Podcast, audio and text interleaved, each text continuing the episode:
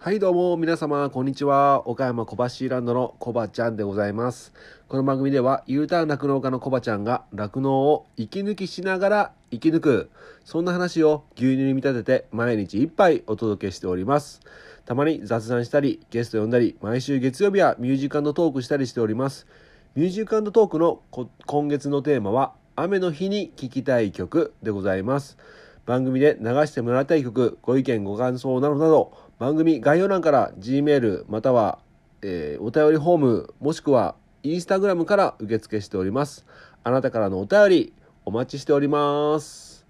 はい、ということで始まりました。楽して生き抜くラジオ。本日牛乳87杯目でございます。よろしくお願いいたします。はい、ということで、いやいや、まあ今日も少し暑さは暑いっすけどね、えー、ちょっとはやら和らいだのかなとか思うんですけども、まあ、関東の方でフェーン現象が発生してるみたいなことをなんかネット記事で見たんですけどもね、まあ、1週間ぐらいは、えー、結構猛暑が続くという予報が出ておりまして、えー、皆さんね体調管理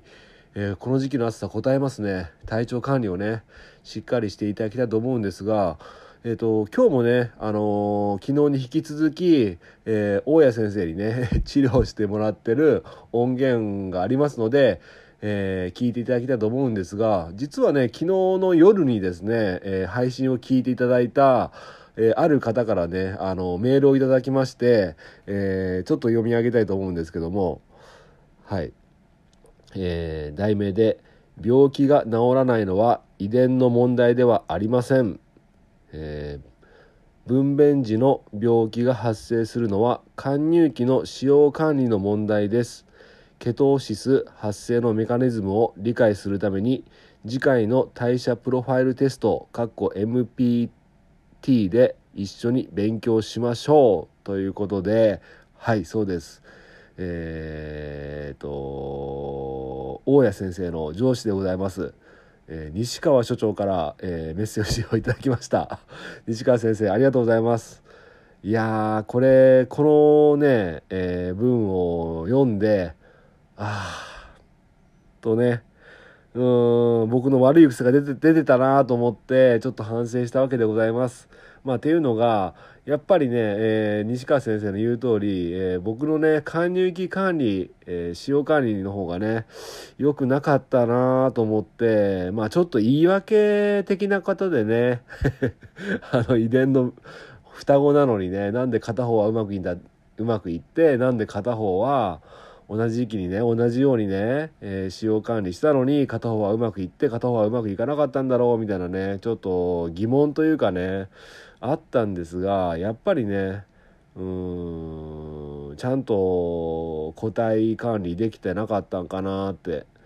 うんこれねあのこれに限らずねやっぱ僕も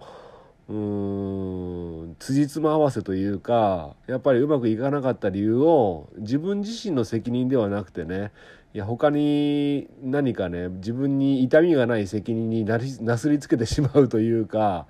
まあ、会社とかで例えれば例えば仕事がうまくいってないのがあの上司あの嫌な上司がいるからだとかねあるじゃないですか。うんまあそんな感じでねうんこの子の病気が治らないのはなんか遺伝的になんかあんじゃないのかってね別のせ、ね、責任にしちゃうというかね。まあ、そういったちょっと僕の悪い癖が出たなと思ってでやっぱり過去を振り返るとうん何か問題が起きた時自分自身に何か悪いとこがなかったんじゃないかっていうね仮説というかね問いただして今度はこうやってみようっていうことでやっぱ成長できてきた今まで成長できてきた部分があったんででもこれを例えばあ、うん、遺伝的におかしい子だから、うん、僕は間違ってないとかねこのまま同じようにやればいいやとか思ってたらやっぱ成長につながらないですよね。でもしかしたらまあそういった一面もあ遺伝とかねごく稀なパターンであるのかもしれないですけどやっぱり今の使用管理を加入期管理ね今回に関しては見直して、えー、さらにね、えー、自分自身のスキルをね、えー、上げてスキルとレベルをね上げていかなきゃいけないなと、うん、思いました。でプロファイルテストって言ってえっ、と共済の方でね農祭さんの方で、えー、一頭一頭ね血液を取って血液検査をしたりまあ、検定情報を見たりねバルク入情報を見たりして、え牧場のね問題点とかね、えー、いい面悪い面とかをいろいろ見ていただいて、えー、いろいろ教えてもらう教えてもらうっていうか、まあ、指摘していただくというかねそういったことをやっていただいて毎年ね1回あるんですけども。まあ、またその時にね西川先生ちょっといろいろと教えてください。よろしくお願いします。はい。ということでちょっと前振りが長くなっちゃいましたけどね。ちょっと今日今から流す音源なんですけどやっぱ最近暑いんで牛舎の中換気扇ガンガン回してるんですよ。なんでちょっとね換気扇の音とかが入ってて少し聞きづらいかもしれないんですが、まあ、声自体はね聞き取れると思いますのでちょっとだけね雑音チックな、えー、換気扇の音が入ってますけどもちょっと聞きづらいかもしれませんがえ楽しんでいただければなと思います。今回もね、いろいろ聞きましたので、ぜひ参考にしていただければと思います。ということで、早速お聴きください。横浜小橋ランド、楽して生き抜くラジオ、ゲスト会でございます。どうぞ。はい、今日もですね、え大谷先生に、え来ていただきまして、えー、今からね、あの保液をしてもらうんですが、えー、今日もちょっと熱がまだ下がっていないということで、えー、えっと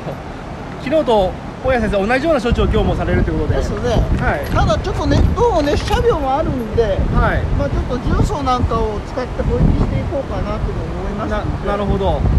もう呼吸性の足同士が出るんで、はい、急に暑くなりましたね。なんかねなんかフェーン現象が出てるみたいですね。はい。なんかそういうので影響を受ける死亡を起こると思います、は全部が熱射病に牛群でなるわけじゃないけど。ただそれは自分で立てれないような症状がで体勢が良ければ立てれるいうのもちょっと症状としては困るしですね。そうですね。あのこの子結構立ってる時間が長くて、はい、でまあ体力つけて座るみたいな感じだから前の方に座っちゃった場合つっかえちゃって受け入れなくなっちゃうんですね。持続性起立をするんですはあ、あちょちょっと注射して。はいわかりました。はい、今ちょっと大家先生、えー、忘れ物をしたみたいで今取りに行ってますので一回切ります。はいすいません。あすいません、はい、大家先生あの僕あのいつもカルテ見て、はい、えっ、ー、となんかどんな薬だとか勉強しようしようと思っていい。いつも忘れちゃうんですよ、はい。ちなみにまあちょっと一応配信するってことで、はい、言えない内容もあるかもしれないんですけど、あ本当ですか？どんな感じの今日は、えーと、牛に、まあけけえーと、今静脈注射っていうんですかね、はい、静脈注射。というかこれを点滴みたいな感じで流し込むような形でやられてるんですよね、はい、今日は何を入れていただいてるんですか？抗腸食塩と抗生物質と水性溺剤ステロイド系の消炎剤と強化剤です、はいほうほうほうほう。校長食塩水っていうのはあのあれですか？乳房炎とか洗浄するときに使うやつと同じですか？はい。本来ちょっと、はい、海水の3倍ぐらいの濃度の、はい、食塩を体に流し込むことは、はい、えっ、ー、とその血管の中に入れるいうことは、はい、肝質にある水分を全部そっちに引き込むいう引き込むことによって血液の循環量を回すいうこと、はい、そういうこと。だも肺炎だけじゃなくて熱射病で肺充血もしてるから、はい、高腸所見血管の中に入れて、はい、循環させてしもうて。ほうほう、それで肺のそういう意味で高腸所見も打ってるんですよ。ああなるほど。で大体これ1本打てば水を20リッター飲むとも言うんで。ああなんかあそうだそうだ。そういう意味で飲まあの打ってる時も見たことありました、はい、これだからえっと、ロープ取った後水を一気にウォーターカップでガーッと飲むみたいな光景がちょいちょいありますよね。乳房の時にはディップ言って、はい、し内血管凝固いう症状が出るんですよ毒素のせいで。で血管の中に血液が凝固して固まってしまうといけないから、はい、それを防ぐ意味で高腸食塩を血管の中に入れれば、はい、間質側の水分を全部引き込んでいって、はい、中の血栓を作りづらくするとか、そういう意味で高腸食塩を打ったりするんですけど結構使い方があいろいろ幅広いですね。そうですね幅広いですね水を飲んでくれてなくてすごい困るんですけどね弱るから。はい。ああそうなんですね、はい、多分この牛は飲んでくれてる思うんですけどね。ああこれ人間でも同じように使ったりもするんですか？みたいですよ。あそうなんですね。あんまりよようわかるただ、はあ、の3倍の濃度のもの人間に打つんだあただアフリカの難民の中に打った打ってると聞くけどあそうなんですね。やっぱ人間でもこれ打った後はめちゃめちゃ喉乾いたりするんですかね、はい、乾くはずですよ。へえ食塩水ですもんね。食塩言っても生理食塩水言ったらあで9%か。あ？0.9%の食塩水で、はいまあ、浸透圧を等しくするいう意味で、はい、その0.9%するんですけど、はいはい、まあ医学の初めの頃作られたような薬ですね。浸透圧だから生理食塩水言ったら、は生理食塩の生理濃度が一緒なのか言ったら、はい。厳密に言えば違うんですよ。あそうなんですか。生食塩水の方方が食塩濃度が高いけど、はい、まあ、0.9%にしたら、はい、浸透圧が等しくなるから、はい、浸透圧の等しい保育剤を作る意味で、はいまあ、9%たただこれは海水の3倍ぐらいあると思ったから、ね、ああそうなんですね。じゃあ人間が舐めたらやっぱしょしょっぱいですね。ものすごいしょっぱいです、ね、あだから洗浄するんだ食塩の塩で洗浄洗浄して菌を殺菌してしまおういう応用で使うこともあります、ね、なるほど。あの乳房乳乳乳房洗浄っていうんでしたっけ、はい、あの生理食塩水使って、はい、あれってあの入れた後にちょっと間を置いた方がいいんですか？あの絞るまで。あの入れて中の出すじゃないですか？絞手絞りで、はい、手絞り出したりあの導入管入れたりして出しますよね。いや多分そういう入れたものって乳乳腺まで行き渡らない乳腺層の土が溜まってるとこまでしか行かないから、はい、そのまま絞り出していいと思います。あもう入れたらじゃあすぐやっちゃっていいですか、はい、そこには大腸菌がいるんだから菌数を減らすことが目的だから入れてすぐ絞ってどんどんどんどん菌数減らしていけば抵抗力のある牛は、はい、まあ持ち直すっていう。なるほど。生理食塩水で洗浄するのは大体大腸菌とかあとアルカノとかでしたっけ？アルカノもまあ洗浄するけどな。アルカノはそれしてもやっぱ治らない治りづらいというか。治りづらいんじゃないか思いますですが可能するみたいなに菌ですよね。ああなんかけけ血血乳が出るみたいな感じ中で可能して血乳して。あそそれをちょっと洗浄していってそういう海を出していくいうのも、い。いけどじゃあ菌数減らしたからと海を出したかって治るような菌でもないし。ああなるほどこれこれこれこれ。ちょっと。入ってますかね？抜けました。抜けちゃった。ちょっと今注射針が抜けちゃって。ちょっと緩かったかな、はい、はいはい。大丈夫よ。頑張れ。はい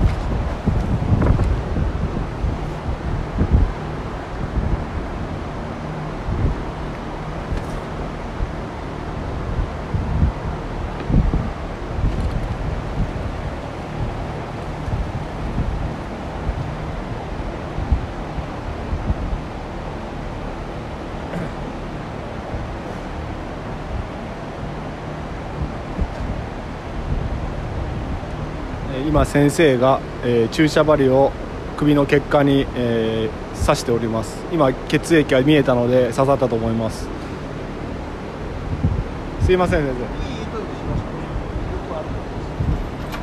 生。あの先生の時代から、はい、あの獣医さんごめんなさい話変わるんですけど、はい、獣医さんになるのってあの6年間学校学校とか大学に行かなきゃ僕の年からかな。僕昭和40年生まれないよ。昭和40年、はい、昭和まあ59年に受験をしてるわけよ、はい。まあ、年度が変わって59年に受験して、はい、そのその年から獣医が6年生になった、あそうなんです。それまではどうだったんですか？4年生。あそうなんですね。ただ、はい、4年生言っても、はい、獣医もある時期来たらもう大学院まで行って6年でないけんぞいう時代があったから、はあはあ、もうほとんどもそうなってくるともう4年行って2年行くいう時代が続いてたみたいなああそうなんですねじゃあもうもともとそうだったけどちゃんとじゃあ正式に6年ねっていうふうに決まったんですね。そうです農水産農林水産省の方でも獣医は6年一貫教育する言ったのが昭和59年ですへえ。それから6年だから僕らは6年出ても学士なんですよね。修士じゃないよね。あそうなんですか。大学4年出て2年出たら修士だけど、はい、僕ら6年一貫教育だから、はい、まあ学士で。けど まあ一応修,、修士と同等には就職の時は見てくれるかな、ああへえで1年浪人して入ったらもう6年生ですねなんかあの結構6年間ってな長いじゃないですか。小学校の教育と同じ期間で結構長いですよね6年だけどしっかり遊ばしてもらう遊んだ。どうなんですか？実際はでももうガリ勉みたいに勉強しないとクリアできないほどでもないですか？やっぱり緩い部分もあるんですよね。普通にやってればちゃんと通ります。あ通るでもなんか6年で長いからその途中でやっぱ俺私10位やっぱ違うわみたいなやめちゃう人とかはいたりするんですか？少なからずおりましたね、まあ、女子なんかだったら、はい、例えば自分は獣医学科だけど、はい、彼氏が畜産学科とか畜産土木学科だったら4年で卒業してくるから卒業してわし就職決まってるっけ、はい、もうおめえ養うけもう獣医の免許が取らんでもええがな。かそこで一緒に辞めちゃって結婚いう人もおったし。なるほど。それから女子でも男子でも、はい、やっぱりわし違う道に行きたい言って、まあ辞めて違う道に行かれる人も少なからずおったけどまあ大抵6年、まだ現役で行っても24か現役で行くのも少ないから、1年2年ぐらい遅れていったら2526ぐらいで卒業ですよね。それからまあこの世界入って言ったら どうしてもね。そうか。先生は途中で気が変わったりしなかったんですか？しなかったです、しなかった？へえじゃあもともとなんかその獣医学科行かれる方とかはもう動物への思いっていうのは結構強かったりするんですかね？思いと思いますよ。うん。でも僕らバブルのまだバブルがはじける前平成6年にバブルがはじけてるはずないで平成4年に僕ら卒業してるから、はい、まだバブルがはじける前だから、はい、就職は良かったかな当時。10位だったらほぼ100%就職できるよ特に大動物なんか人が不足してるからなんぼでも欲しいいうへえそうなんですね。でもやただ、はい、卒業生の半分はもう小動物行ってました。妹病院に。やっぱそうか。でもやっぱもともと牛の牛を見たいって入る人って少ないような感じはしますよね。で、まあ、僕の場合はもう臨床したかっていうのはこういう本当動物相手にいかないかあった思いがあって。あ。そうなんですね。だから小動物の開業と資金がどうしてもいってそれはちょっとないから大動物を雇用会ああなるほど。じゃあ小動物は呼ぶ方だけど大動物は自分から行けばええからなんだろうその診療に。小動物は基本相手方が連れてきてくれるけど大動物の場合は自分から行くから、まあ、店構えなくていいですよねまあ、そうですね。組織の中でやれるいうことがある意味でありがたいですよね。ああなるほどなるほど。まあ今でももう自分のやりたいこととしたいことが合致してるから、はい、そういう意味じゃ恵まれてるのかな。へえこういうことわししたくて、はい、この世界入って今でもこういうことしてるいうのは、はい、ある意味じゃ幸せなんかもしれない、ああなるほど。でどうなんですか？例えば変異だって、はい、まあ僕の僕一応聴診器持ってるから、はい、変異って分かったらあ変異だやべえ手術してもらわなきゃって電話したりするんですけど例えばお客さんから変異だって電話あったら、どんな気持ちなんですか？そのもう手術手術道具準備していく。あき気持ち的にはあのちょっとワクワクしたりするんですか？ワクワクいうか、はい。うん、もうとにかく行ったら手術せないけないない頭で行くし。もう行ったらその場でもう枠さえ組んじゃえばもう1時間ちょっともあれば手術できるし。だからもうメスの歯があるかとか、針もちゃんと切れるやつがあるかとか麻酔はあるかとか糸はあるかとかそういうことをもう全部準備して農家行ったらもう行ったら手術しますという感じですね。ああなるほど。まあそういう人自分で聞く人も結構増えてるのも増えてるし長年酪農もう変異だよな分かってたもえっとどうも変異みたいだぞ言ったら多分もう手術してくれいう意味だからで行っても変異だったら手術しますけどその行ってそのまま手術しちゃいますね。じゃあやっぱその辺はやっぱプロですよね。あの なんか自分的にはどういう気持ちなんか切るってなんかやっぱ勇気がいるような行動に見えるけどそれはやっぱり慣れたたらもうもう何にも思わないですか、はい、さって切る。1時間ちょっとかかる診療かなあいう感じですね。なるほど、まあ、外科処置をするいう感じです。いや僕もあの収納したての頃あの牛の耳に辞表つけるじゃないですか、はい、これつけるのに1個つけるのに30分かかってたんですよ、は い勇気が持てなくてかわいそうだと思って。そら僕らも切るなんか縫うのに時間かかってね。ああ縫うのに、はいはいはい、はい、先輩ジーラ分けなく縫うけど時間かかるし特に皮膚が縫えなくてね。へえ革新使ってちょっとしたコツで、はあ、道具をうまく使うコツがあったらなんとか縫えるけどものすごい力がある方だ思うと力って縫えなくてなかなか縫えなくて時間かかっててがまあ頑張ってやってるうちになんなんてことなくまあそれっていつの間にかコツを掴んでる感じなんですか？場数踏んでると。そうですね。いつの間にかコツを掴んで。へえやっぱり経験あるのみなんですかね？やっぱ現場で泣いて覚えることもたくさんあったんですかね？外科なんか外科とか何回言ったらもう経験かな、あ、学校教育でどんなにそんないろいろ勉強を教わって、はい。うん、理論を教わっても、はい、それはちょっとやったことなかったらどうしようもないんじゃないかな。ああ確かにね、うん、もう本本読んでいくらばかとってもやっぱ経験せんと。そうですね。外科手術と難産とかそういうのは。頭でできるもんでもないし。でもやっぱりその30年間やられてるっていう、まあ、西川先生とかもそうでしょうけどやっぱその経験っていうのはやっぱり金子先生もね頑張られてるけどやっぱ経験っていう意味では全然勝てない部分があるというか経験値がですか、うん教えていかない現時代だ。昔は塀のスーツなんて1年2年切らしてくれんのよ。ああそうなんですね。部活みたいですねなんか。そうそう。で、まあ、ちゃんとこういう段取りだ準備だせいってちゃんと来たらもうこう枠自分でも農家にしてもらわないとこっちで組んで、はいはい、ちゃんとした補定できて手術道具も準備して、はい、ちゃんと手術なんてすること決まってるから、はい、用意するものって決まるんですよ。段取りが、はいはい、それがきちんとできるかで、ね、でできたらもうよしでででさせてもらってそういうの見て、でそれを教えたことだ僕の時代はね目の前で見して、じゃあお前やってみ言っていや手入れたことない運転何度もその分かんない聞かないんだと叱られた時代だった自分がちょっと手入れさせてください。あこれが4位なんだなとか。向いて大門がこうやって持ってくるのが覚えて、まあ、ただ今もうちょっとね、毎年毎年新人注意が入ってくる時代だから、はいはい、だから西川先生の後に僕が5年後に入ってきて、はい、ヤンジャンプ西川君の後に新人が入ってくる来てくれた言われたぐらいあそうなんです、ね、今毎年入ってくる時代だからもうそういう、まあ、2年も1年も2年もいでもない思うんですどんどんどんどんやらせていって、はいはい、1年先に入ったものがやっぱり新人できたものはスキルアップする人しとかなきゃいけない時代だから、はあ、なるほど。金子さんは大丈夫じゃないですか？あだだもうパッキャピシャキシャキやってくれます。ああ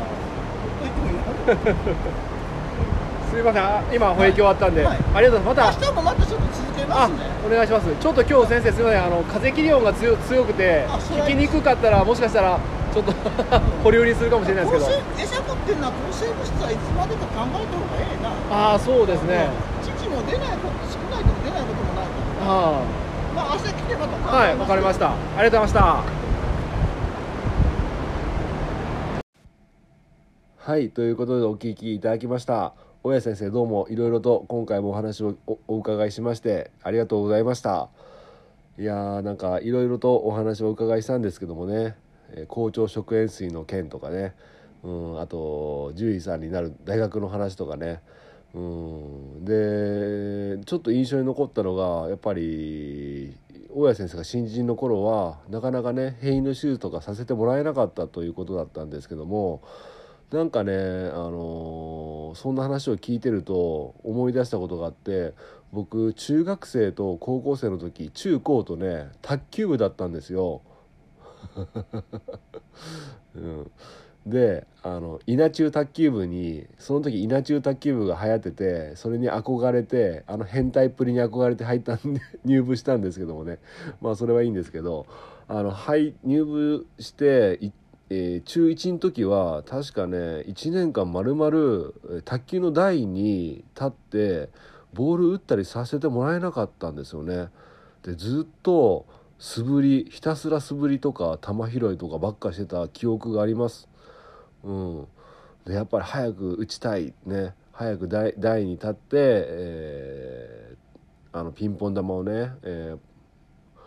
打ちたかった。ね、それを我慢して素振りをずっとしてね球拾いずっとしてねまあで2年になって初めてね打てたわけなんですよ。これ記憶はちょっと曖昧かもしれんけど半年ぐらいだったかもしれないですけどね。うん、でやっぱりねその我慢して基礎を覚える期間、うん、これやっぱ大事ですよね。何でもそうですよね。うん。会社とかも入ってね新入社員のうちはねなかなか実践的なことをやらせてもらえない。ただね先輩がやる光景を見てその期間にいろいろ吸収して覚えるとね。まあ今はね時代は変わって最初からね比較的実践的なことをやるということもおっしゃってましたけどもそういうあのー、実際僕もね金子先生が最初の頃はねあの手術といえども上司の方を呼んでそれこそ西川先生とかを呼んで、えー、一緒に2人で手術したりしてる光景も見てたんですけどももうここ最近はね金子先生一人でねサクサクね変異の手術やったりしてくれておりますので、まあ、間近でねそういう成長過程も拝見させてもらってたんですけども。うん。まあまあ。まあ、どちらにせよね最終的にはね、まあ、一人でやらなきゃいけないわけで、まあ、その過程っていうかねどういうふうに成長していくかっていうのはやっぱ時代によって違うんかなとかいろいろ考えたりするんですけどもね。うん。まあ、また大谷先生今度はねちょっと大谷先生のプライベートに関してなんかいろいろ聞きたいなとか思って 願望が出てきちゃったんでまた今度いらっしゃった時はちょっと先生のプライベートについて教えてください。よろしくお願いします。はいということでなんかね最近ちょっと長くなっちゃってますね。ゲスト会っていうのもあるんだけども10分で全然収まってないですね。一人で喋ってる時も15分とか19分とか20分近くなってる時があるのでなるべくねまた、うん、コンパクトに収めていこうかなと思っております。はいよろしくお願いします。ということでね今日はちょっと風切り音とかがあって聞きづらかったかもしれませんが最後まで聞いていただいてありがとうございました。じゃあ今日はこの辺で終わりたいと思います。今日の一杯お味の方はいかがでしたか？お口に合いましたらまた飲みに来てください。この番組は牛と人との心をつなぐ岡山小橋ランドの提供でお届けしました。それではまた明日。バイバイ。